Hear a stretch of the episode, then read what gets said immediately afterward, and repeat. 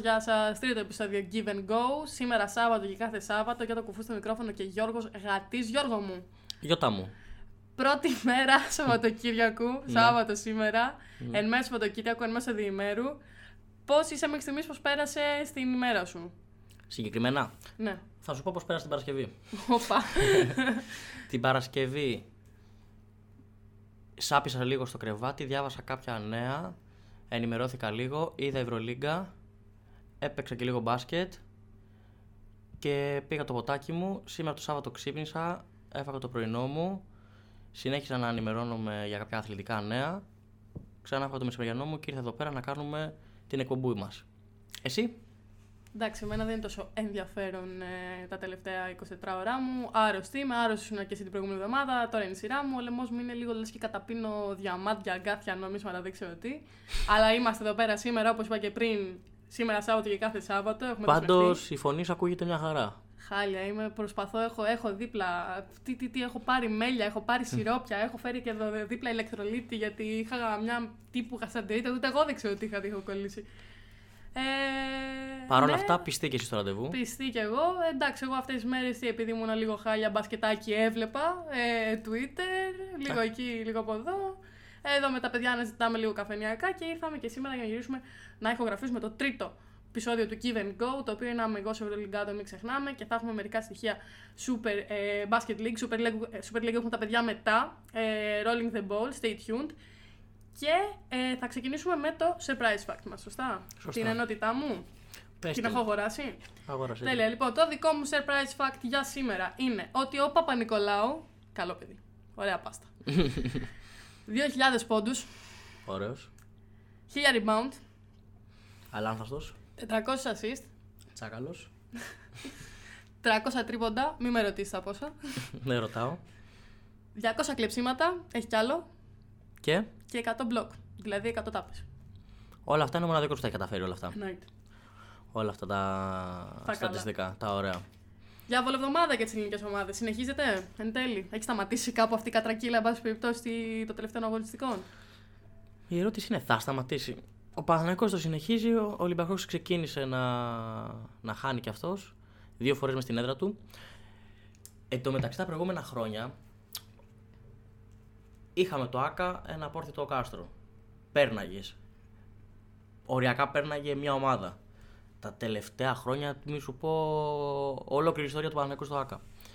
Και φέτος ο Παναθηναϊκός Να είναι και παραπερ... Πού περνάνε και παραπερνάνε. Μόνο περνάνε. Φέτος πέρασε και η Ρεάλ, πέρασε και η Μονακό, πέρασε και η Παρτιζάν.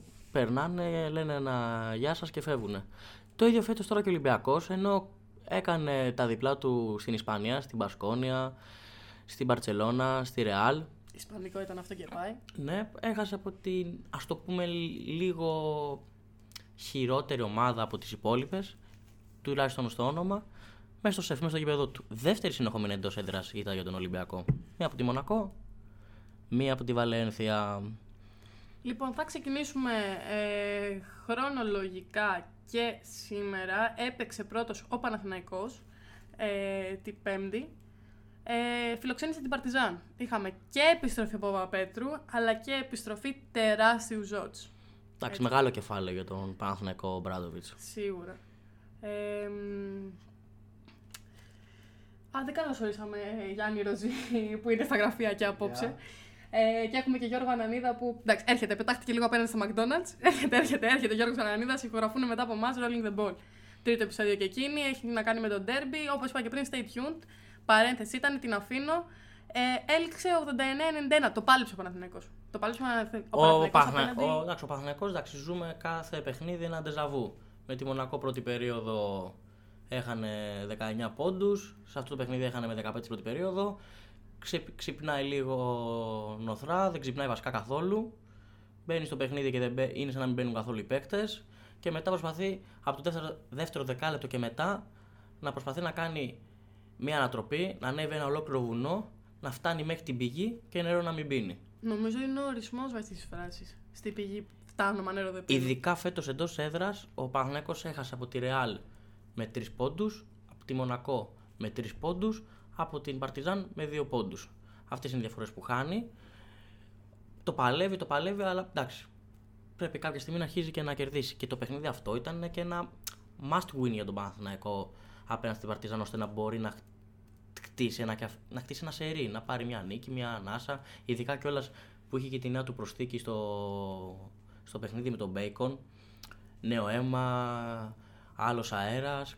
Να αλλάξει λίγο το σκηνικό. Παρ' όλα αυτά, ε, στο ίδιο έργο θεατές. Βλέπουμε και βλέπουμε ξανά το ίδιο έργο. Μια σαπουνόπερα. Πιστεύω ότι ο Παναθηναϊκός έχει το υλικό και ότι είναι καλύτερη ομάδα από ότι η Παρτιζάν. Η Παρτιζάν είναι αυτό που είχε σπίσει την προηγούμενη φορά. Είναι roster Eurocup παραμένει ε, με εξαίρεση κάποιες προσθήκες ένα ρο στο Eurocup, αλλά δεν πάβει να έχει στο πάγκο έναν ε, Ζέλικο Μπράντοβιτ, ο οποίος δίνει. Ε, μια ευρωπαϊκά έχει στο ε, εντάξει, πάλμα ναι, ακριβώς. Της δίνει έναν αέρα που. Η Παρτιζάν έπαιξε. Που εμπνέει για Ευρωλίγκα. Η Παρτιζάν έπαιξε ως ομάδα Ομπράντοβιτς. Βέβαια, κλειστό rotation ο Ζέλικο. Ναι, αυτό ήθελα να πω. Δηλαδή είναι ε, πέρα από το Πάντερ ο οποίος ήταν ε, ο MVP. 29 πόντους, ε. 29. 29. Το καλύτερο του παιχνίδι φέτος. Ναι. Ε, ο Λεσόρτ και αυτός πάρα πολύ καλός, 15 ε, και έχει και τη μεγαλύτερη αξιολόγηση. Και double-double είχε ο ναι. Πέρα, πέρα από αυτούς τους δύο, έξου ή έξαμο, όπως θέλετε. Λεντέι, Άτζουσιτ, Μαντάρ και Παπαπέτρου. Ο Παπαπέτρου, βέβαια, δύο, ε, δύο πόντους. Οι υπόλοιποι που σας είπα έχουν από 10 και πάνω. Ε, είναι η μοναδική που σκόραραν. Από την Παρτιζάν. Ναι, ναι, εντάξει, είναι, αυτό είναι το ρόστερ, το ρόστερ της. Με αυτό θα πορευτεί ο Μπράτοβιτ. Ε, άρα είναι αναγκαστικό κλειστό rotation. Δηλαδή δεν έχει άλλες επιλογές. Αυτό θέλω να πω. Είναι μπροστά και ψωρεύμα. Είναι αυτή και τέλος. Δεν ξέρω πόσο θα αντέξει ένα τέτοιο μαραθώνιο όπως είναι η Ευρωλίγκα.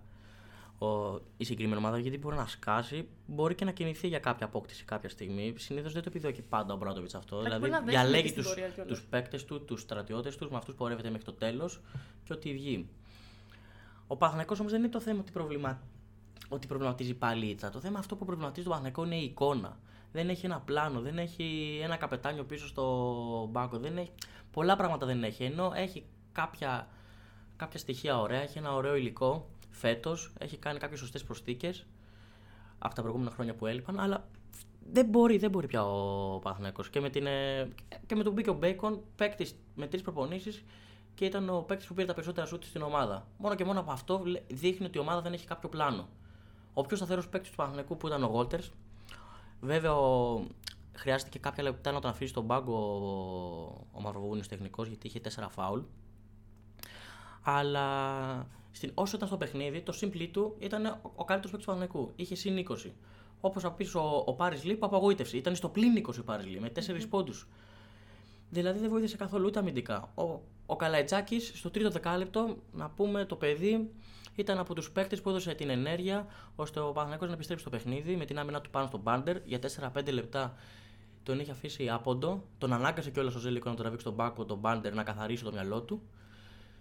Και παρόλα αυτά μετά ο Ράντονιτς τράβηξε πίσω τον καλετζάκι και μετά το ξαναβάλει στο τέταρτο δεκάλεπτο. Που εντάξει, το παιδί δεν είναι τόσο καλός επιθετικά, αλλά ήταν πάρα πολύ καλός αμυντικά και ήταν παίκτης κλειδί για να φτάσει και ο να διεκδικεί το παιχνίδι. Το show highlight ε, της βραδιάς ήταν το τρίποντο που ταξίδεψε η μπάλα από τα χέρια του Καλαϊτζάκη, έκανε τύπο ένα δικό της coast to coast ε, στη λήξη του πρώτου δεκαλέπτου, ε, από το ένα καλάθι στο άλλο και μπήκε. Αυτό είναι το show highlight της βραδιάς. Είναι, είναι και οι μοναδικοί τρεις πόντοι που έβαλε ο Καλαϊτζάκης. Μόνο έτσι Εγώ θα πω κιόλας ότι, ότι και ο Μπέικον ήταν βοηθητικός 17 πόντους. Ναι, αλλά ήταν πάρα πολύ άστοχος. Εντάξει, ναι. Αλλά έδειξε κάποια πράγματα ότι όπως είναι το iso παιχνίδι που έχει, το πώς θα παιχνίδι. Ok okay, όμως, είναι ένας παράγοντας του παιχνίδι που χρειάζεσαι και το χρειάζεται το σύγχρονο μπάσκετ, αλλά θέλει και άλλα πράγματα. Πρέπει να, να ενσωματωθεί μέσα στην ομάδα ο Μπέικον. Δεν πρέπει να γίνει τώρα πάνω η ομάδα του Μπέικον. Ε, δεν ξέρω τι να κάνουμε στην επίθεση. Πόσες, σε, πόσα Πώς επιθέσεις η ομάδα κόλλαγε, δεν ήξερε τι να την κάνει, τη φέρανε γύρω-γύρω. Κάποια στιγμή έφτανε στο Μπέικον, εκεί στις 45 μοίρες στο φτερό, ανοίγαν όλοι οι υπόλοιποι να κάνει ο Μπέικον. Τις περισσότερες φορές, ε, κάποιες φορές ευστόχησε, κάποιες φορές αστόχησε, άλλες φορές κουτούλαγε μέσα στο πλήθος, έκανε κάποια λάθη. Ε, δεν γίνεται να κερδίσεις έτσι. Και αν κερδίσεις κάποια παιχνίδια από το One Man Show, ok. Okay. Αλλά να είσαι μια ομάδα με στόχους, αυτό δεν γίνεται. Πρέπει η ομάδα να βρει ρόλους. Ο Παναθηναϊκός αυτό χρειάζεται αυτή τη στιγμή. Και για να βρεις ρόλους πρέπει να έχεις και έναν προπονητή στον πάγκο για να μπορεί να τους δώσει αυτούς τους ρόλους. Και δεν το έχει αυτή τη στιγμή ο Παναθηναϊκός. Ή τουλάχιστον δεν δείχνει κάτι, δεν δείχνει ένα πλάνο. Ο Γκριγκόνης από την αρχή της χρονιάς, της σεζόν, είναι άλλος άνθρωπος. Λες και έχει δίδυμο αδελφό. Άλλος παίκτης στο Ευρωμπάσκετ, άλλος παίκτης της ΕΚΑ, άλλος παίκτης της Αλγύρης. Με τον Παναθηναϊκό, άλλο πράγμα. Δεν ξέρω τι βλέπεις εσύ. Πρέπει να επενδύσει, πιστεύω, στο μέλλον. Δεν γίνεται ο Ματζούκας να μην έπαιξε δευτερόλεπτο. Έπαιξε ο Ματζούκας. Όχι, δεν έπαιξε. Πρέπει να επενδύσει πάνω του. Δεν έχει τεσάρι. Βάζει τεσάρι το Και καλετζάκι. νομίζω ήταν και ο μοναδικός παίκτης από το ρόστερ του Ράντονιτς που δεν έπαιξε. Και, και έχει κιόλας σε πρόβλημα στο 4 Παναγιώτο. Δηλαδή πέρα από τον Ντέρικ Williams από κάτω δεν έχει κάποιο παίκτη. Δηλαδή βάζει τους Καλαϊτζάκηδες, τα αδέρφια Καλαϊτζάκη, και τώρα χρησιμοποίησε για μερικά λεπτά στο, να χαμηλώσει το σχήμα και να βάλει και τον Μπέικον να κατεβάσει μέχρι το 4. Να έχει τον Μπονίτκα και τον Γκριγκόνης μέσα. Και να φέρει και στο 5 τον ε, Williams. Ή να έχει στο 5 τον Παπαγιάννη και στο 4 τον Μπέικον. Διάβασα ένα τίτλο σήμερα ότι ο Ράντονιτς για άλλη ομάδα πήγαινε να φτιάξει και άλλη έχει φτιάξει εν τέλει. Ε, δεν ξέρω ο άνθρωπος τι θέλει να φτιάξει εξ αρχής. Ποιο ήταν το δικό του πλάνο. Απλά αυτό που βλέπω εγώ τώρα είναι ότι είναι σαν να μου λες ότι το- έχουμε τα υλικά για να φτιάξουμε ένα σπίτι. Ε, μια πολυκατοικία αν θέλεις. Και... Δεν έχουμε το μάστορα. Ναι, ε, και έχουμε έναν, δεν ξέρω τώρα τι φάση μάστορας είναι αυτός, ο οποίος με το ζόρι κάνει μια πολυκατοικία. Αυτό βλέπω. Το πρώτο τελευταίο στη βαθμολογία. Σαν να μην έφτανε όλα αυτά που είχε ο Παναθηναϊκός στο μεταξύ τα ε, ενδογυπαιδικά. Έχει και την κακή διαιτησία να, που παραπονήθηκαν και κακή διαιτησία, ένιωσαν ε, αδικημένοι. Εντάξει, σίγουρα η διαιτησία δεν ήταν ε, υπέρ του. Δηλαδή υπήρχαν πάρα πολλά λάθη από τους διαιτητές, αλλά και πάλι δεν μπορεί να σταθεί ως δικαιολογία για να καλύψει όλο το χάλι, σε εισαγωγικά χάλι Σίγουρα, που υπάρχει. μιλάω όμως για το στο Παναθηναϊκό. συγκεκριμένο- για το Στο συγκεκριμένο Παναθηναϊκό, παιχνίδι, ναι, ναι. οκ, υπήρχαν. Στείλανε και επιστολή μετά οι πράσινοι στην Ευρωλίγκα ε, για τη διαμαρτυρία τους. Ε, τρία λεπτά και 19 δευτερόλεπτα πριν τη λήξη ε, οι φίλοι του Παναθηναϊκού πετούσαν πράγματα. μέσα Εντάξει, στο με, γήπεδο. μελανό σημείο αυτό Ναι. που κάνουν οι Θύμ- φίλοι του θύμισε Ελλάδα, Παναθηναϊκού. θύμισε Ελλάδα. Και δεν χρειαζόταν να το κάνουν γιατί το κάνανε και σε μ, ένα πάγκο που με τον Ομπράτοβιτς τώρα δεν χρειάζονταν να γίνει όλο αυτό. Το σκηνικό. Θα τιμωρηθεί σίγουρα ο Παναθηναϊκός, σίγουρα θα υπάρξουν και κλεισμένο των θυρών. Αλλά δεν πρέπει, να, μην- ας μην σταθούμε σε αυτό το κομμάτι καθόλου και ας σταθούμε λίγο στο μπασκετικό κομμάτι του Παναθηναϊκού, ο οποίος είναι και από τις χειρότερες ομάδες ε, επιθετικά στην Ευρωλίγκα. Ναι. Τι άλλο θες να προσθέσεις. Για τον Παναθηναϊκό. Ναι. Πάρα- Ήρθε τώρα, ήρθε τώρα ο Ανανίδας και με αποσυντώνησε. Καλή όρεξη Γιώργο. Καλή όρεξη Γιώργο μας. Το Θεό. Τι να πούμε τώρα για τον Παναθηναϊκό. Ο Παναθηναϊκός είπαμε στο ίδιο έργο θεατές, δεν αλλάζει κάτι. Θέλει βελτίωση σε πάρα πολλούς τομείς. Όπως βελτίωση, μάλλον πια χρειάζεται και ο Ολυμπιακός. Αλλάζουμε θέμα λοιπόν. Αλλάζουμε θέμα. Εντάξει, μπορούμε να ξαναεπανέλθουμε στο κομμάτι του Παναθηναϊκού. Γενικά και οι δύο ομάδες και στα δύο παιχνίδια, και στο προηγούμενο παιχνίδι ο Παναθηναϊκός και σε αυτό το παιχνίδι, όπως και ο Ολυμπιακός στο προηγούμενο Δημονακό και σε αυτό, βλέπαμε ίδια πράγματα. Ο, Πα- ο Ολυμπιακός στο προηγούμενο παιχνίδι με τη Μονακό μπήκε στο δεύτερο ημίχρονο, απέκτησε μια διαφορά 8 πόντων, την έχασε τη διαφορά. Τώρα με τη Βαλένθια είχε μια διαφορά 16 πόντων, την έχασε και αυτή τη διαφορά. Γενικά από ό,τι βλέπεις και εσύ, δεν παρατηρείς ότι υπάρχει μια δυναμία του Ολυμπιακού να κρατήσει τις διαφορές; Δεν είναι ότι βλέπω μόνο αυτό, είναι ότι βλέπω και μια δυναμία αμυντική. Ε, η οποία. Σε ποιο κομμάτι, στην περιφέρεια, ας πούμε. Στην περιφέρεια, ναι. Διάβασα ένα tweet σήμερα, στο έστειλα κιόλας, που μου είπες ότι μ, δεν συμφωνείς στη λέξη, αλλά στο νόημα συμφωνεί στην ουσία. Ότι η Μονακό και η Βαλένθια, από όπου έχουν προ... προέλθει οι δύο μοναδικές ήττε του Ολυμπιακού μέχρι στιγμής, ε, είναι ομάδες που έχουν, ε, έλεγε το tweet, ε, υπερχητικά, υπερχητικά guard.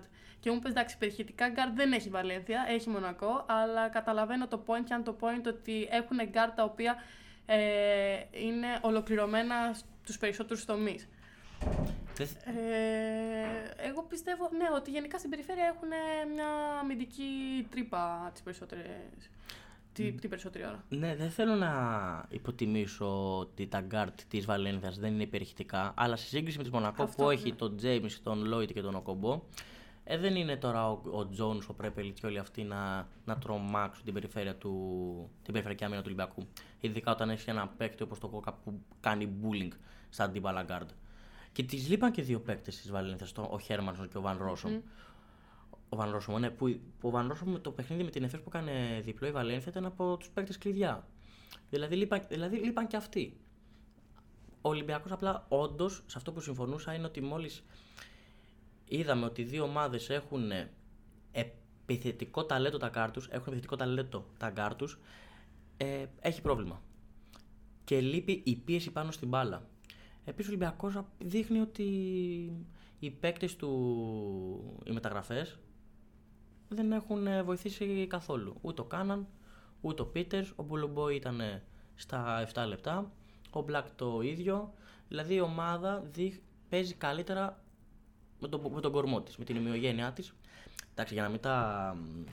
Να μην τα ισοδοπεδώνουμε κιόλας. Ναι, ο Ολυμπιακός έπαιξε πάρα πολύ καλό μπάσκετ σε, πάρα, ε, σε ένα μεγάλο σημείο. Δηλαδή είχε 24 assist. Ο Κουσβενζέκοφ καταρχάς έκανε ρεκόρ. Πόσα assist Ναι, 7 assist είχε και έκανε προσωπικό ρεκόρ ε, στην καριέρα του στην Ευρωλίγκα. Ναι, δηλαδή ο Ολυμπιακός έπαιξε μπάσκετ, δημιούργησε, έκανε πάρα πολλά λάθη. Α, και αυτό που θέλω να τονίσω είναι ότι έκανε λάθη, 20 λάθη έκανε, αλλά είναι από τα λάθη που στοιχίζουν. Δηλαδή, όταν κάνεις ένα λάθος, π.χ. βήματα ή πετάς την μπάλα εκτός γηπέδου, έχεις έχεις, ας πούμε, τη δυνατότητα να, η άμυνα να σε ταριστεί και να μην δεχθεί καλάθι, ώστε να επαναρθώσει το λάθος που έκανε. Όταν όμως κάνεις λάθος και η μπάλα είναι ακόμα ζωντανή στο παρκέ, τότε δίνεις δυνατότητα στον αντίπαλο από εκεί που εσύ ήσουν έτοιμος να βάλεις δύο πόντους, να δέχεσαι και δύο πόντους. Μια χαρακτηριστική φάση ήταν αυτή του Παπα-Νικολάου, που ήταν στους 6 πόντους η διαφορά, κλέβει την μπάλα και πάει και κάνει μια μακρινή μπαλιά. Προσπαθώντας να βρεις. Σκοτώθηκε ο Γιάννης Ροζή, συγγνώμη, αλλά σκοτώθηκε. σκοτώθηκε και έγινε μπροστά μου. Προσπαθώντας, τέλος πάντων, ναι, προσπαθώντας να βρει το Βεντζέκοφ, και σε αυτή τη φάση δεχτήκαμε και τρίποντο και, η διαφορά μειώθηκε στους τρεις πόντους. Δηλαδή ο Ολυμπιακός έκανε λάθη που στοιχήσανε και δέχτηκε ε, γρήγορο σκορ και έδωσε την ευκαιρία στη Βαλένθια να, να κάνει την ανατροπή.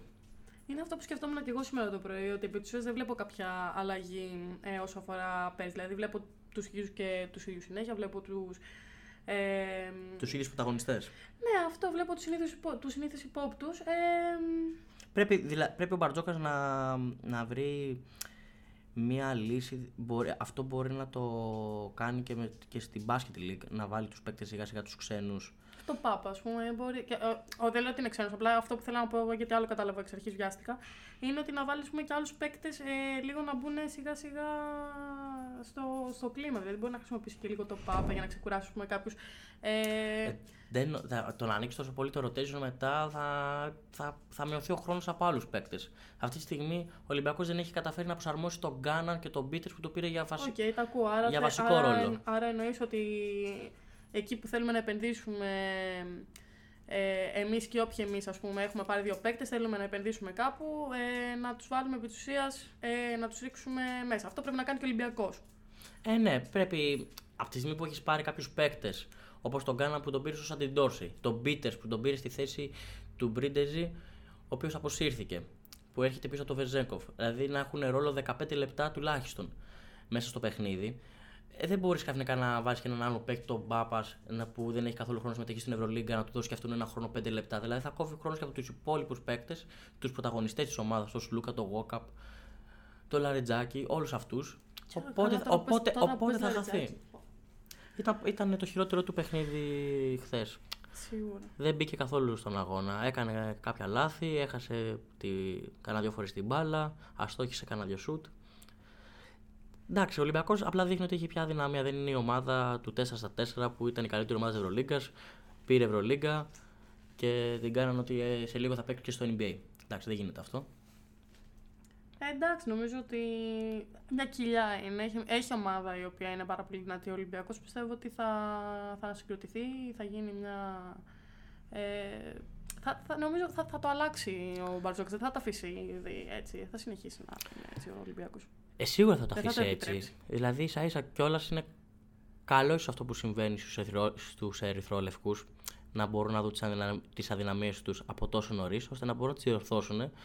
Γιατί άμα οι νίκες, δηλαδή άμα ο Ολυμπιακός κέρδιζε, αυτές οι αδυναμίες θα κουκουλωνόντουσαν, ενώ θα υπήρχαν τρύπες και κάποια στιγμή αυτές θα βγαίνουν στην επιφάνεια και ίσως ήταν πολύ αργά όταν θα ερχόντουσαν οι στόχοι μπροστά στα playoff, ε, το πρωτάθλημα, ε, το κύπελο Ελλάδος θα ήταν πάρα πολύ αργά να, άμα βγαίνανε τότε αυτή η λεγόμενη κοιλιά. Που μπορεί αυτή η λεγόμενη κοιλιά να υπάρχει Και από το παιχνίδι με τη Ρεάλ, γιατί και ο Ολυμπιακός δεν εντυπωσιάστηκε με το παιχνίδι του, αλλά κέρδισε. Με την Πασκόνια απόλυσε και εκεί μια διαφορά 16 πόντων. Πέρασε μπροστά η, η Ισπανική ομάδα.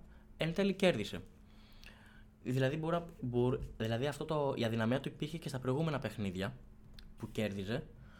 Αλλά τώρα που χάνει φαίνεται και χτυπάει πάρα πολύ. Εντάξει, και είναι καλό που χτυπάει. Όπως και ομάδες η Μπαρσελόνα και η Ρεάλ δεν έχουν κάνει το καλύτερο δυνατό ξεκίνημα. Ούτε η ΕΦΕΣ. Ούτε η ΕΦΕΣ. Δηλαδή τι θα γίνει, θα πάρουν το κεφάλι σε αυτές τις ομάδες; Ε, εντάξει, είναι πολύ νωρίς. Είπαμε, είναι μαραθώνιος και όχι sprint 100 μέτρων. Το θέμα είναι να μπορείς να αναγνωρίσεις τα λάθη σου και να τα διορθώσεις και να τα βελτιώνεις. Κάνοντας μια σούμα για να ανακεφαλαιώσουμε στα του Ολυμπιακού, ε, ο Ολυμπιακός επί της ουσίας, ε, τα τελευταία 5 λεπτά δεν έπαιξε μπάσκετ. Έπαιξε 35 λεπτά μπάσκετ, ξεκίνησε ε, πολύ όμορφα στην πρώτη περίοδο, συνέχισε και στη δεύτερη. Ε, εν τω μεταξύ έκανε και σε κάποια φάση μια διαφορά, έχασε μια διαφορά 16 πόντων, αν θυμάμαι καλά. Ναι, το έχουμε αναφέρει. Ναι. Που τα συζητούσαμε και το πρωί, ναι. Ε, το ρεκόρ του Σάσα, 7 στην ε, Ευρωλίγκα. Παράπονα για τη διαιτησία και η Ρηθρόλευκη. Ναι, η κίνηση είναι σταμένη Ναι. για των δύο ελληνικών ομάδων. Αλλά εντάξει, είπαμε, άμα δώσεις δικαίωμα. Δεν, δεν χρειάζεται να δώσεις δικαίωμα για να φτάσεις στο σημείο να μιλάς για διαιτησία. Όταν δίνεις δικαίωμα, μπορεί να γίνουν κάποια, λα- κάποια λάθη. Άλλες φορές θα σε ευνοήσουν, άλλες φορές θα δικηθείς. Δεν πρέπει να στέκεις σε αυτό το κομμάτι. Πρέπει να σταθείς που πρέπει να βελτιωθείς. Είπαμε, όταν έχεις καλούς διαιτητές, είναι ανθρώπινα λάθη. Με καλούς διαιτητές θα δεις λιγότερα λάθη. Με μέτριους διαιτητές θα δεις λίγο περισσότερο. Με ανίκανους διαιτητές θα γίνει ο κακός χαμός. Σίγουρα, αλλά σε κάτι που είπε πριν ε, νωρίτερα ο Γιάννης Ορελής που το συζητούσαμε μαζί, οι τρεις, είναι. Το είπε για τον ε, Παναθηναϊκό συγκεκριμένα. Είναι ότι άμα νικούσε ο Παναθηναϊκός και δεν έφτανε ε, στη διαφορά δύο πόντων, ε, θα λέγανε εντάξει και με κακή διαιτησία το πήραμε. Το θέμα είναι για μένα να σταθείς στη διαιτησία στο κομμάτι ότι γίνονται λάθη που χαλάει και το προϊόν. Δυσφημείται. Δεν πρέπει να γίνονται λάθη. Δεν πρέπει να γίνονται λάθη γιατί αλλοιώνουν τα αποτελέσματα. Είτε ευνοείται, λέμε τώρα ο Παναγενικό είτε ο Ολυμπιακός, είτε άλλες φορές θα δικηθεί. Το θέμα είναι να μπορούν να γίνουν τα λιγότερα, λά- όσο το δυνατόν λιγότερα λάθη για να μην υπάρχει αυτή η γκρίνια. Όπως γίνεται και στις υπόλοιπες ομάδες. Μη στεκόμαστε μόνο επειδή είναι ελληνικές. Γίνονται λάθη και στο Μακάμπι Μπαρσελόνα μπορεί να γίνει λάθη και σε πολλά τέτοια μάτς. Απλά στεκόμαστε γιατί αδικηθήκαν ε, σε αυ- αυτή οι τη φορά ελληνικές ομάδες οι που ελληνικέ ομάδες. παρακολουθούμε και πιο πολύ και υπάρχει και. Δηλαδή, ας πούμε, στον Πασκόνια Ζαλγκύρη, λέγω τώρα, δεν θα, βγει, δεν θα πας σε ένα καφενείο και θα ακούσει γκρίνια και νεύρα και παράπονα. Τώρα, όπου ξέρω εγώ, που και αν περπατήσουμε ή εδώ στι παρέ μα και σχετικά, Σίγουρα, θα ναι. υπάρχει μια ένταση τύπου ότι τι μας κάνανε, θα Ναι. λέει ένας Ολυμπιακός. Μας πετσόκοψαν, θα λέει ένας Παναθηναϊκός και εμάς, ας πούμε. Αυτό. Απλά άμα βλέπεις ότι υπάρχει γκρίνια και σε αυτό το παιχνίδι και μετά συνειδητοποιείς ότι γίνεται και σε σένα και σε σένα και σε σένα, σημαίνει ότι υπάρχει κάποιο πρόβλημα με τους διαιτητές της διοργάνωσης. Οπότε θα πρέπει η διοργάνωση να μπορεί να κριτικάρει και τους διαιτητές, να αποδίδει και ευθύνες και εκεί πέρα, ώστε άμα βλέπει ότι μ, τα αποτελέσματα της της επίδοσης των διαιτητών δεν είναι τα μέγιστα, να, να χρειάζεται ακόμα και εκεί αλλαγή. Βελτίωση χρειάζεται παντού. Λέγανε, λέγαμε για τους διαιτητές που γίνονται στο Ευρωμπάσκετ και την ε, FIBA, αλλά βλέπουμε ότι και στην Ευρωλίγκα τα ίδια λάθη γίνονται και χειρότερα. Εβδομάδα με την εβδομάδα. Απλά πρέπει να περιοριστεί ο αριθμός λαθών από τους διαιτητές για να μην ε, χαλάνε την ισορροπία του αγώνα και κρίνουν αποτελέσματα. Γιατί έχουμε πει, οι διαιτητές δεν είναι οι κριτές του παιχνιδιού, αλλά είναι οι ισορροπιστές. Είναι αυτοί που πρέπει να κατάνε ε, ε, το, να είναι ο ριβάτη ανατολμένο σκηνή, ώστε να μην χαλάει το παιχνίδι. Να μην γέρνει ούτε από τη μία πλευρά ούτε από την άλλη. Στο για τα αυτά, για τις ελληνικές ομάδες, τι θέλεις να πεις; Τι άλλο έχεις να πεις, για να μην κουράσουμε; Εντάξει, θέλω να κουράσω. Απλά μία παρατήρηση έχω από, το, από τον Ολυμπιακό είναι ότι στα τελευταία παιχνίδια ο Ολυμπιακός, στα έξι πρώτα παιχνίδια, πέρα από το πρώτο παιχνίδι με την Παρσελόνα που δέχτηκε 9 τρίποντα, σε όλα τα υπόλοιπα παιχνίδια έχει δεχτεί διψήφιο αριθμό τριπώντων. Με τη Ράρα δέχτηκε 14, με τη Ζαλγκύρη 13, χθες με τη Βαλέλθια 11, ε, με τη Μονακό πάλι 11. Δέχεται πάρα πολλά τρίποντα. Άρα δείχνει ότι υπάρχει πρόβλημα στην ε, περιφερειακή του άμυνα. Δεν υπάρχει η πίεση που υπήρχε. Ίσως ο Ντόρση πέρσι έδινε μια πίεση πάνω στην μπάλα, πάνω σε αυτό το κομμάτι. Ο Κάναν δεν είναι ο αμυντικός ο γκόλιθος. Ο Σλούκας ε, ποτέ δεν υπήρχαν απαιτήσεις για την άμυνά του. Ο Γόκαπ είναι ο μόνος που πιέζει πάρα πολύ. Και ο Λαριτζάκης που με το πάθος του προσπαθεί να αμυνθεί οτιδήποτε. Δηλαδή είναι ένα κομμάτι που το έχω παρατηρήσει και μάλλον ο Ολυμπιακός πρέπει να δώσει περισσότερο βάση σε αυτό το κομμάτι γιατί υπάρχουν ομάδες που σκοράρουν κατά συρροήν από το τρίποντο και ειδικά αυτές οι ομάδες όπως ε, Βαλένθια, Μπασκόνια, Μακάμπι, Άλμπα Βερολίνου, Ζαλγκύρης είναι ομάδες ε, που σε σκοτώνουν από το τρίποντο και αν βρουν ρυθμό θα σε διαλύσουν. Και επίσης βλέπουμε ότι η Ευρωλίγκα φέτος είναι, ομάδα, είναι διοργάνωση που δεν υπάρχει εύκολο παιχνίδι. Ο Ολυμπιακός Βαλένθια εύκολη νίκη, ο Ολυμπιακός Μπαρσελόνα θα δυσκολευτεί. Όλα τα παιχνίδια είναι ίδια. Ο, Ολυμπιακ... ο Παναγιακός το είπαμε. Πρέπει να βρει ρόλους ε, ώστε να συνεχίσει. Όχι να συνεχίσει, ώστε να ανακάψει. Να βρει μια ταυτότητα. Δεν προβληματίζουν είτε τους, η ήττα του προβληματίζει η εικόνα του. Αυτό είναι. Αυτό, άμα εστιάσει αυτό το κομμάτι, ο Παναγιακός τότε θα έχει ανάλογη συνέχεια. Και λέγοντας περί εύκολης νίκης, μου δίνεις πάσα για να πάμε στο γενικότερο φάσμα του πανοράματος της έκτη αγωνιστική Ευρωλίγκας. Η Μπασκόνια άνοιξε την έκτη αγωνιστική με εύκολη νίκη επί της Μακάμπη 116-87. Τι 116 πόντους, πάρα πολύ. 116 πόντους. Ντάριο Τόμψον. Καλός παίκτης. MVP. Όχι MVP, ε, καλύτερη αξιολόγηση. MVP ήταν ο Κότσαρ. Μέχρι στιγμής είναι και ο καλύτερος δημιουργός της Ευρωλίγκας ο Ντάριο Τόμψον. Έπεσε και η Μακάμπη, ήταν δεύτερη στην προηγούμενη αγωνιστική, στη βαθμολογία. Τώρα έχει πέσει, θα πούμε, θα πούμε τη βαθμολογία αργότερα. Ε, το επόμενο μάτς που διαδέχτηκε την Πασκόνια με τη Μακάμπη ήταν, ήταν το Μιλάνο που ε, φιλοξένησε τη Ρεάλ σε ένα μάτς το οποίο ε, 77-83 έληξε. Ε, υπήρξε δεν ήταν ακριβώς ανατροπή, απλά ήταν τόσο κοντά στο σκορ. Δηλαδή, η μία ήταν μπροστά, η μία ήταν πίσω. μία... Ήταν έτσι λίγο κλεφτοπόλεμος πήγε εκεί πέρα. Ε, εν τέλει το πήρε η Real, το ήθελε περισσότερο από το Μιλάνο, έτσι φάνηκε. Μούσα ήταν ε, MVP, Χεζόνι έπαιξε πάρα πολύ καλά. Ε, Έχεις να πεις τίποτα για τις φάνελες της Real. Είναι αυτό που σου είπα. Εσύ πήρα τηλέφωνο εκείνη τη στιγμή και στο είπα στα μπαμ. Ε, αυτή η φανέλα, όποιος και αν με ακούει της Ρεάλ, ας το μεταφράσει να το στείλει Ισπανία, αυτή η φανέλα μόνο Ρεάλ δεν θυμίζει. Θυμίζει. Είχε σκοπό, είχε σκοπό. Να το πούμε αυτό. Πες το για το σκοπό, να ολοκληρώσω μετά εγώ το, όχι, το πικρόχολο σχόλιο μου, γιατί δεν μπορώ. Πες, εγώ πες. θα εκτεθώ, θα εκτεθώ αυτή τη στιγμή. Παιδιά, αυτή η φανέλα ήταν μαύρη με κόκκινες λεπτομέρειες που ναι. θυμίζει Ολυμπιακό, mm-hmm. Μόνακο, Μπάγκερ, Μιλάνο, ε, Μπασκόνια. Ποια άλλη μου ξεφεύγει δεν μου έρχεται τώρα κάποια άλλη. Η Τσεσεκά είχε κάποια, σε κάποια φάση είχε έτσι λίγο. Ήταν το πολύ σκούρο μπλε που έμοιαζε με μαύρο αλλά με κόκκινες λεπτομέρειες. Δηλαδή... Εντάξει, δεν ήταν μαύρο, δεν έμοιαζε μαύρο. Εντάξει. Αλλά. Ναι, εντάξει, για έναν που είχε χρωματοψία σχεδόν σαν και εμένα. Τέλος πάντων. Ναι, ναι. αυτά. Μπορείς τώρα αυτή τη στιγμή, άμα θέλεις, να με κάνεις ρεντίκολο. Πάμε. Ε, Παρατήρησες καθόλου το, το σχέδιο της φανέλα τι ήταν. Όχι, δεν το παρατήρησα, το άλλαξα κατευθείαν.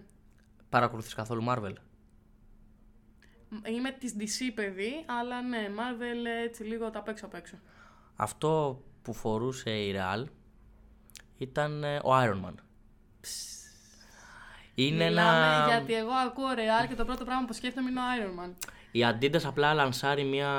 για, ένα... για σύντομο χρονικό διάστημα, περιορισμένο, φανέλες με τους ήρωες της Marvel. Αυτό το ξεκίνησε. Και έχεις και το πικέ να πηγαίνει να συνταξιοδοτείται λίγο πριν βγει Spotify με Σακύρα. Με Σακύρα και... Πάνω στη φανέλα της Μπαρσελόνα. Της Μπαρσελόνα. Συγγνώμη, ρε, ρε αθεόφοβη αντίτα, αθεόφοβη. Πήγες και έβαλες κόκκινο με μαύρο σε ολόκληρη ρεάλ. Εντάξει, η Real το επέλεξε, είναι χορηγός της. Ε... Πάει. Κλείνουμε τα ταμεία. Της... Αυτό μου λες. Είναι χορηγός της Αντίτα. Το είχε κάνει και στο πρωτάθλημα αυτό.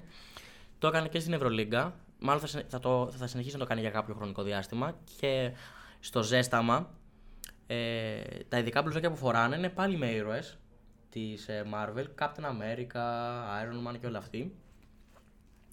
Οπότε, ε, ναι, είχε σκοπό που το έκανε. Ε, υπήρχε σκοπός που φόρεσε αυτή την εμφάνιση Real. Ε, γιατί η Adentras λασάρει μια καινούργια κολεξιόν και επί της ουσίας το προωθούσε μέσω της Real Madrid. Ε, για να ολοκληρώσουμε και αυτό το μάτς, ρεκόρ καριέρας έκανε ο Μούσα με 25 πόντους στην Ευρωλίγκα. Ναι. Το πρώτο του καλό παιχνίδι. Mm-hmm. Και περνάμε μετά στο Bayern Εφές, άλλη μία ήττα για την Εφές. Η Bayern νίκησε με 81-78, πρώτη νίκη του Τρινκέρι, της ομάδας του Τρινκέρι για φέτος. Ε, μάτς το οποίο ούτε αυτό είχε κάποια ανατροπή και αυτό ήταν ψιλοντερμπάκι και γενικά είναι λίγο της ανατροπής σε αυτή την αγωνιστική. Λάρκιν λείπει, θα πω εγώ. Μπομπουά λείπει και εσύ επίση. Γιατί να πείτε στο τηλεφώνο. Ναι λείπει ο Λάρκιν, μη πω λείπουν και οι περσινοί. Σίγκλετον λείπει και εσύ, Σιμών λείπει και εσύ. Δεν έχει βρει ακόμα χημεία η ΕΦΕΣ με τις καινούργιες μεταγραφές και εκείνη. Ο Κλάιμπερ ναι, μεν παίζει καλά, αλλά μάλλον δεν έχει βρει ακόμα τη χημεία με τον Μίσιτς και με τον Αταμάν στον πάγκο. Αλλά εντάξει, η ΕΦΕΣ έχουμε πει έτσι ξεκινάει κάθε χρόνο. Κάποια στιγμή κάνει ένα ντεμαράζ νικών, φτάνει μέχρι τα playoff, κερδίζει τα playoff χαλαρά, πάει Final Four, παίρνει Ευρωλίγκα. Και αυτό ήταν. Καλό ταξίδι, πάμε νέα χρονιά. Τη βραδιά έκλεισε ο Παναθηναϊκός με την Παρτιζάν που τα είπαμε και την επόμενη μέρα ε, το, ενακτή, το ενακτήριο μάτς ήταν ε, ανάμεσα στις Αλγύρης και στην Άλμπα 88-81 ε, όπου εκεί πέρα ανατροπή. Ανατροπή από το πλήν 20 της Αλγύρης. Μπορούμε να πούμε ότι η Παρασκευή ήταν και η, η αγώνιση της ανατροπής. Ήταν η μέρα της ανατροπής, ναι. Η... Ναι, η μέρα της ανατροπής. Ακριβώς. Η Ζαλγκύρης γύρισε σε παιχνίδι 20 πόντων απέναντι στην Άλβα Βερολίνου. Η Βαλένθια από το πλήν 16. Από το πλήν 16. Σε λίγο που θα αναφέρεις mm-hmm. την Μπολόνια, από το πλήν 19 η Βιλέρμπαν επέστρεψε. Ακόμα και η Φένερ ε, απέναντι στην Παρσελώνα, από το πλήν 10 πήγε να επιστρέψει το παιχνίδι. Ε, λοιπόν, ε, ο... θα, ξε, θα, ξε, θα ξεκινήσω λέγοντας ότι ο Evans και ο Μπρατζέικης ήταν αυτοί ε, που ηγήθηκαν του comeback της ομάδας. Ε, ο Ουλανόβας ήταν αυτός όμως που σφράγισε την, την νίκη με 21 πόντους. Ε, είχε αρχικά, βασικά θα πω ότι τους 8 πόντους έβαλε στα τελευταία 5 λεπτά, εκεί που, και όπου έγινε όλο το Τέσσερα τρίποντα έβαλε. Ναι. Ε, στο πρώτο δεκάλεπτο είχε 1 στα 10 τρίποντα η Ζαλκύρης. 1 στα 10? 1 στα 10 τρίποντα. Εντάξει, τα έβαλε μαζεμένα στο τέλος. Ναι. Ε, μετά είναι το Ολυμπιακός Βαλένθια που το αναφέραμε για ένα πόντο ερυθρόλευκη. Έχασαν και πάμε στο Μπαρσελόνα Φενέρ, όπου η Φενέρ ε, δέχτηκε την πρώτη της ήττα. Η Μπαρσελόνα συνέχισε το αίτητο μέσα στο Παλαού Μπλαουγκράνα. Ε, το αίτητο, αφού έχασε τον Ολυμπιακό. Σωστά. Αίτητο. Σωστά. Όχι, όχι, όχι. Μπράβο, μπράβο, μπράβο ναι. Είχε χάσει την πρώτη αγωνιστική. Mm-hmm. Άμα έχει αίτητο μετά την πρώτη. Όχι, ναι, είναι αίτητο μετά. Ναι, όχι, όχι, το, το έχω σημειώσει εγώ λάθος. Είναι αίτητο από εκεί και πέρα και μετά, ναι. Μπράβο, συγγνώμη, παιδιά, δεν τζαρετέ μου. με. Κάψτε με. Συμβαίνουν αυτά. Ε... Εκεί... Έγινε λίγο χαμό στο τέλος. Άμα θέλεις να το πεις εσύ, ο Μότλι άλλο έπρεπε να κάνει, άλλο έκανε. Για τρίποντο έπρεπε να πάει η ομάδα, για κάρφωμα επέλεξε να πάει εκείνος. Ήταν MVP, ήταν ο πιο πολύτιμος ε, της ε, Φενέρ. Τώρα δεν ξέρω αν το πήρε προσωπικά και είπε άντε Γιούρκια και δεν βλέπω και το χρόνο και άσερε έχουμε ακόμα. Ο συγκεκριμένος παίκτης σε μένα μου αρέσει πάρα πολύ. Είναι η πρώτη του χρονιά στην Ευρωλίγκα. Λίγο που έχω δει από τη Φενέρ, έχει πάρα πολύ καλά στοιχεία. Παίζει άριστο pick ρόλο τον καλάθι. Ε, ακουμπά και την μπάλα στο πάρκι όταν χρειάζεται. Ε, έχει και, είναι, και πολύ, είναι αρκετά καλός και στις βολές. Είναι πάρα πολύ εύστοχος στα δίποτα. Ναι, μεν μπορεί να φαίνονται εύκολα αυτά που βάζει, κάτω από το καλάθι ή οτιδήποτε αλλά παίρνει σωστές τοποθετήσεις. Είναι πολύ μαχητικό στην άμυνα. Αλλά εχθές έκανε ένα λάθος απειρίας ίσως. Δεν πρόσεξε καθόλου το χρόνο. Έχανε η Φενέρ ε, για τρεις πόντους, 10 δευτερόλεπτα πριν το τέλος. Ο Κούντουριτς εκεί του δίνει πάσα και ενώ είναι επί της ουσίας ελεύθερος ο Μόντλι, όχι ότι έχει σου τριών πόντων, αλλά εκείνη τη στιγμή οποιοδήποτε παίκτη πρέπει να βαρέσει τρίποντο για να, για να διεκδικήσει το στοιχείο της ισοφάρισης. Δεν είπαμε ότι ο Παπαγιάννης έβαλε κι άλλο τρίποντο. Παπαγιάννης. Ο Παπαγιάννης, ναι. Μπράβο στο παιδί. Βρήκε ένα σωτέρο Παναθυναϊκό. Τέλος πάντων και ο Μότλεϊ, ενώ είναι ελεύθερος στο τρίποντο, αυτός αποφασίζει, είδε ελεύθερο χώρο μέσα, παίρνει το drive, κάνει το καρφωματάκι του, 81-80, 0,9 δευτερόλεπτα έμεναν και έτσι η Φενέρ έχασε την ευκαιρία να ισοφαρίσει. Εντάξει. Συμβαίνουν, θα πω. Συμβαίνουν και στις καλύτερες οικογένειες πρώτη του χρονιά στην Ευρωλίκα, είπα, είναι ίσως και ήταν θέμα πειρία. Δεν υπολόγισε ίσως το χρόνο. Δεν έχει συνηθίσει ίσως και ένα λόγο επειδή δεν είναι σουτέρ τριών πόντων. σω να του βγήκε το στοιχείο, το ένστικτο να, να μπουκάρω μέσα, είδε και λίγο ελεύθερο χρόνο. Ε, χω, ε, χώρο, συγγνώμη. Οπότε εντάξει, ναι. Συμβαίνουν αυτά. Η Φενέρ. Εντάξει, μου τώρα μια ήταν για ένα πόντο είναι και, και αυτή η Φενέρ ακόμα στην κορυφή είναι που κάνει έτσι. Μαζί με τη Μονακό είναι. Μαζί με τη Μονακό, ναι, η Μονακό είναι πιο κάτω, θα τα πούμε μετά στη βαθμολογία. Ε, επόμενο μάτς Virtus Bologna, Βίλερ Μπάνο 79-84 είναι μια ακόμα ανατροπή που ανέφερε προλίγου ο Γιώργος. Ε, ωραίο μάτς ήταν αυτό θα πω, εμένα μου άρεσε πάρα πολύ. Ε, καταιγιστική Virtus στα rebound, 31-24 rebound. Ε, είχε περισσότερα λάθη βέβαια από τη Βιλερμπάν. Ε, τη έκλεψε αρκετές φορές η Βιλερμπάν την μπάλα. Ε, εντάξει. Γνώμη για πάγκο Σκαριόλο Πάρκερ; Πάρκερ, Ναι, εκείνος ήταν. ο Τόνι. Εγώ έχω, έχω άλλη γνώμη. Ε, το... Την αψημαχία Σκαριόλο με Ντόντοσιτ. Άρα, Σκαριόλο που πας και μπλέκεις κι εσύ, είσαι εκεί στην εθνική Ισπανία, τα έχεις όλα εκεί μελετημένα, χρονολογημένα, όλα πηγαίνουν just. Έχει συνηθίσει αλλιώς και τώρα με τον Ντόντοσιτ σου βγαίνουν λίγο περίεργα τα πράγματα. Μα πότε θα σταματήσω εδώ το αστείο με αυτόν τον άνθρωπο. Εν τω μεταξύ, ο Ντόντοσιτ, ενώ δεν ξεκινάει καλά το παιχνίδι, η Virtus μπαίνει μέσα. Στο διάστημα που είναι ο Ντόντοσιτ μέσα, η Virtus ε, αποκτά προβάδισμα 19 πόντων. Με τον, Ντο- με τον Ντόντοσιτ μέσα. Με τη δημιουργία του, έβγαλε και κάποιες άμυνες, σημείωσε και 9 πόντους. Αλλά ο Ντόντοσιτ έχουν πει και από παλιά, όταν φτάνει στα κρίσιμα σημεία, γίνεται τρελός, τσίρκο, παίρνει αποφάσεις περίεργες και κάνει κακό στην ομάδα του. Δεν μεγαλώνω, μικρός αμήνο το δηλώνω. Λοιπόν, τε όντως ζήτησαν αυτός. Ε, ντεκολό η ομάδα του πήγε μια χαρά. Επομένως, και κλείνουμε με το μάτς ε, της Μονακό με τον Ερυθρό Αστέρα, όπου η Μονακό έκανε το 5 στα 6, 85-77. Ε, θα πω ότι εντάξει, ήταν γενικά μια. Μπορεί να μην ήταν τόσο η- η- ήρεμη βραδιά, αλλά, ε, όχι το πήρε άνετα εννοώ. Αλλά γενικά δεν δυσκολεύτηκε και ιδιαίτερα. Δηλαδή είχε ξεκαθαρίσει το μάτς ε, από τη δεύτερη περίοδο και μετά. Είχε φτιάξει μια συμπαθητική διαφορά και έκανε συντήρηση εκείνης. Ε, μ, Εντάξει, δεν ήταν καλοί κάποιοι παίκτες της του Ερυθρού, όπως ο Νέντοβιτς και ο Βιλντόζα. Ο Νέντοβιτ γενικά προσπαθεί να μιλάνε βρει. χαμηλά. Δηλαδή, ο Νέντοβιτς έβαλε 13 πόντους, ο Πετρούσεφ ήταν αυτός ο, ο οποίος έδινε ανάσες κάποιες φορές στον Ερυθρό Με Αστέρα. double-double κιόλας. Ναι, 16 πόντους, ε, 12 assist, 4 rebound και ο Μπέντιλ ήταν ε, για άλλη μια φορά, για άλλη μια βραδιά καλός. 14-5-0, ε, ο Νέντοβιτς 13-1-2. Μέντιλ, πρώην παίκτης του Παναθηναϊκού. Νέντοβιτς, πρώην παίκτης του Παναθηναϊκού. Και Ασάν ακούει Μάρτιν, διαδηλώσεις. πρώην παίκτης του Ολυμπιακού. Πολλοί πρώην μαζεύτηκαν εκεί στον Ερυθρό. Τα αδέρφια. Κορυφή λοιπόν και για τη Μονακό στη δεύτερη θέση βέβαια λόγω ισοβαθμίας με τη Φενέρ. Και πάμε τώρα μία στη βαθμολογία για να περάσουμε και στο δικό μας το ελληνικό πρωτάθλημα για να πούμε λίγο και το πρόγραμμα. Πριν περάσει στη βαθμολογία, Τι έχουμε κάποιο quiz; Όχι. Α, οκ. Θέλω. Είπα, μπας και το φτιάξαμε λίγο αυτό το podcast προσω- τέλος πάντων. Προσωπική μου γνώμη. Τώρα δεν ξέρω αν είναι και η δική σου, Γιώτα. Θέλω να απευθυνθώ κάπου στην Ευρωλίγκα, στον Μποντιρόγκα, δεν ξέρω αυτός που βγάζει τα βραβεία. Το βλέπω από νέο κόσμο να έχετε. Για πάμε.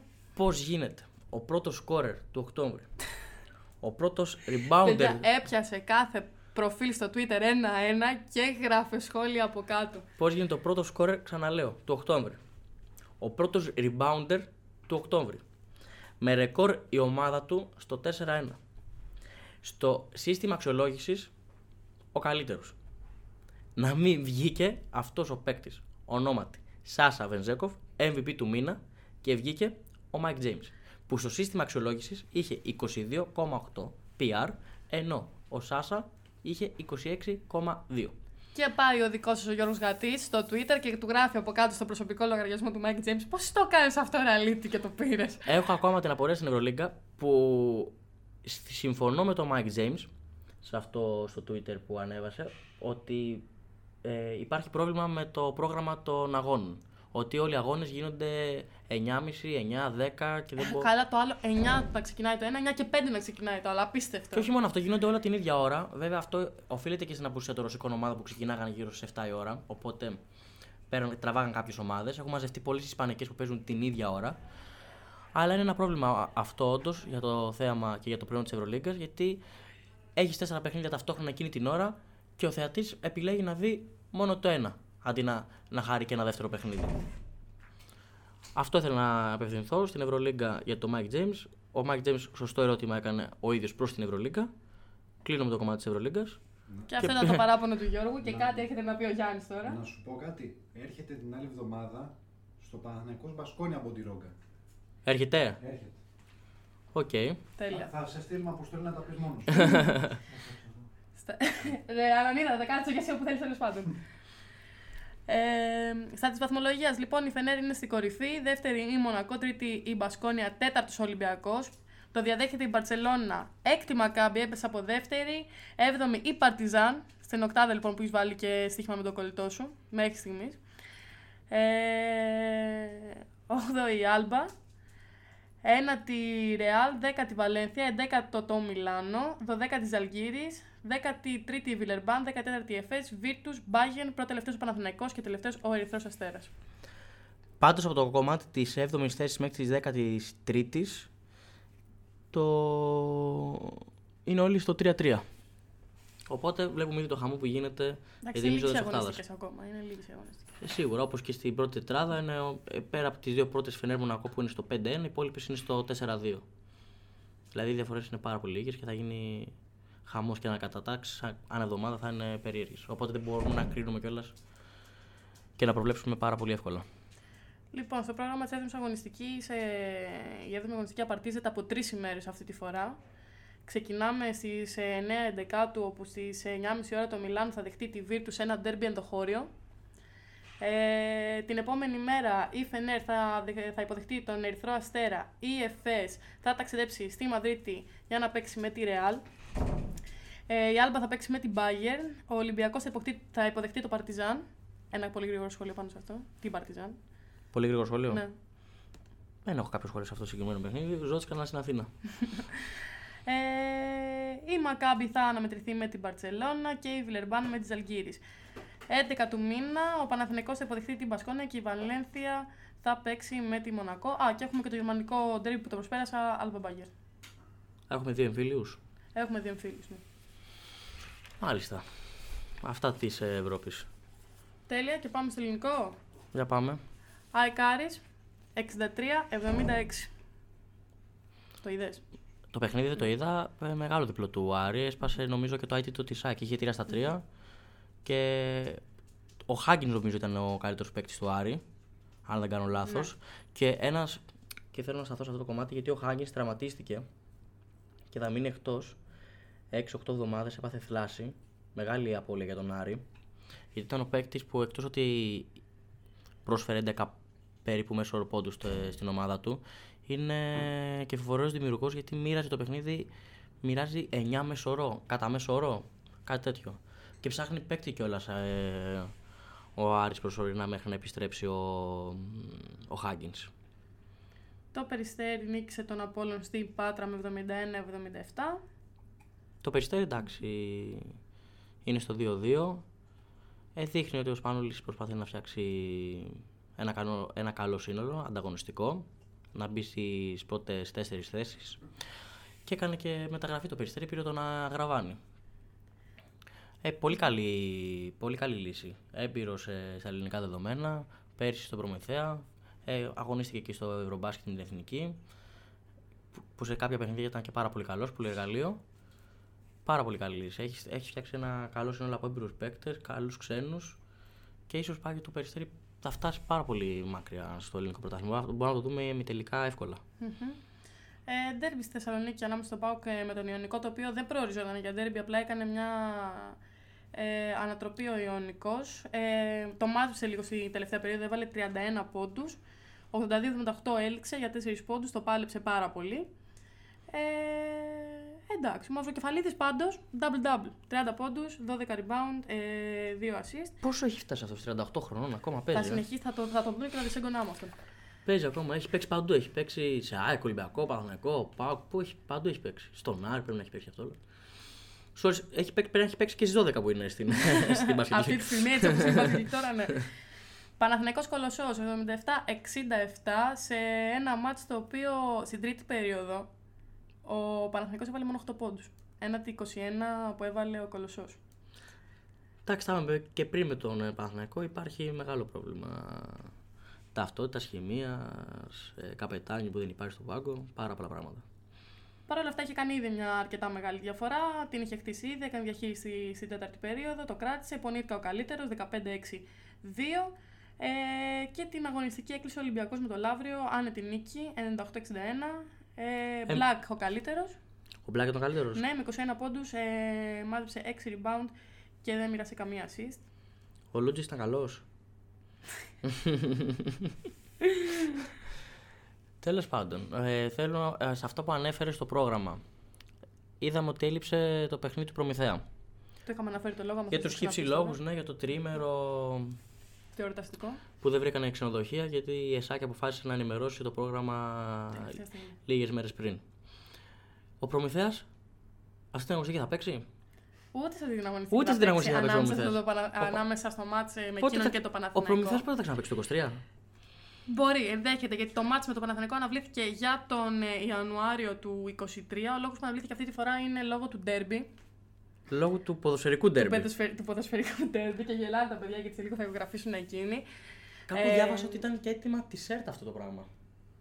Είναι- Τώρα τι να σου πω, μη, με, εμένα μην με ρωτάς, μην ανακατεύεις με αυτά. Επειδή, αυτή τη, στι- επειδή ο αγώνας Προμηθέα Παναθηναϊκού θα ήταν 7 και 4 και το ποδοσφαιρικό ντέρμπι είναι σε 7,5. Εντάξει, εγώ θα πω όμως ότι έχει βγει εδώ και πάρα πολύ καιρό το συγκεκριμένο ντέρμπι. ότι συγκεκριμένο θα παιχνίδι παίξει, είναι ότι από θα τις- γίνει τότε. Από τις 20 Σεπτεμβρίου νομίζω έχει βγει το πρόγραμμα και όλα αυτά. Και Εντάξει, είναι αυτό του Προμηθέα. Αυτό. ο Προμηθέας δηλαδή δεν έχει παίξει. Άκουσα με, δεν έχει παίξει την προηγούμενη εβδομάδα, δεν έπαιξε. Αυτή την εβδομάδα δεν θα ξαναπαίξει. Τώρα για 15 μέρες υπάρχουν προκριματικά παγκοσμίου. Και 15 μέρε πάλι θα Παύση, είναι ναι. άπραγο. Θα ξαναπαίξει γύρω στι 20 Νοεμβρίου, εκεί που ξεκινάει το Μουντιάλ. Άρα θα έχει αποχή ένα μήνα. Αυτά ας πούμε τα πράγματα που γίνονται είναι τραγελεφικά. Εγώ αν ήμουν γιατράς, σαν τον Σαγγελόπουλος, θα έπαιρνε την ομάδα να έφευγε. Λοιπόν, σαν της βαθμολογίας, ο Ολυμπιακός είναι στην κορυφή, από κάτω του είναι ο Παναθηναϊκός. Οι δύο δικέφαλοι Πάο και Άκ στην τρίτη και τέταρτη θέση. Αντίστοιχα, το Περιστέρι είναι στην πέμπτη θέση, έκτος ο Άρης, έβδομος ο Προμηθέας, χωρίς να έχει παίξει. Ε, Ένα δύο, παιχνίδι. χωρίς να έχει δώσει δύο μάτς. Ένα αυτό και άλλο ένα που θα δώσει τώρα. Ναι. Ε, ο Κολοσσός Ρόδου κλείνει την οχτάδα, από κάτω είναι ο Ιωνικός, ο Απόλλων Πάτρας είναι δέκατος, ενδέκατη η Καρδίτσα και το δέκατο είναι το Λαύριο, το οποίο το βλέπεις για αποβιβασμό. Εντάξει. Ή, ή και, Έχει, κα- τέσσερα- έχει 0 στα 4 μέχρι στιγμής. και την καρδίτσα βλέπω να πω την αλήθεια. Πιστεύω το Λάβριο ανέβει κάποια στιγμή. Είναι ο Φώτης δηλαδή, ίσως να πέσει. Οκ. ε, θα λείπει λοιπόν ε, ο Προμηθέας, ε, το μάτς Προμηθέα Παναθηναϊκού όπως είπαμε. Αυτά για σήμερα. Πώς θα ολοκληρώσεις το Σαββατοκύριακό σου; Δεν ξέρω, τώρα μου έχουν έρθει πολλά ερωτήματα έτσι άκυρα. Ο Αντετοκούνμπο τι κάνει στο NBA. Δεν ξέρω, έτσι μου ήρθαν τώρα πράγματα 8-0, triple double. Ε, Εν τω μεταξύ, οι μέσοι όροι του είναι καλύτεροι από τη MVP σεζόν του μέχρι στιγμής. δηλαδή παίζει, παίζει, Πιστεύεις για φέτος ε, μια πρόβλεψη MVP? θα, Γιατί παιχ, ακούγεται και για Ντόνσιτς. θα παιχτεί ανάμεσα στο Γιάννη και στο Ντόνσιτς. Οκ. Ο Ντόνσιτς έχει ξεκινήσει και έχει βάλει 8 σερί τριαντάρες. Έχει να γίνει από, το, Της Μουρλής. από τότε που παίζει ο Τσάμπερ, ο, ο Τσάμπερλέιν. Από, το, από αυτόν δεν έχει να γίνει. Το, ο Ντόνσιτς, 8 σερί τριαντάρες όταν έπαιζε ο Τσάμπερλέιν. Και ο Γιάννης ε, MVP mode. Και οι Bucks, οι Bucks μεταξύ στην pre-season δεν είχαν κάνει νίκη και τώρα έχουν κάνει 8-0 σερί. Το καλύτερο ξεκίνημα της ιστορίας τους. Εντάξει, το NBA είναι άλλο πράγμα. Εντάξει, αυτό δεν σχετίζεται, Εντάξει, ναι, το έχουμε δεν σχετίζεται πει- με το θέμα της εκπομπής μας, αλλά έτσι μου ήρθαν τώρα. Το έχουμε πει πάρα πολλές φορές. Είναι αλλού παπά Ευαγγέλιο το NBA. Είναι πολύ περίεργο. Είναι, Άλλος είναι κόσμος. full season. Είναι, είναι άλλη κουλτούρα κυριολεκτικά λόγω χώρας και τα σχετικά. Άλλος κόσμος.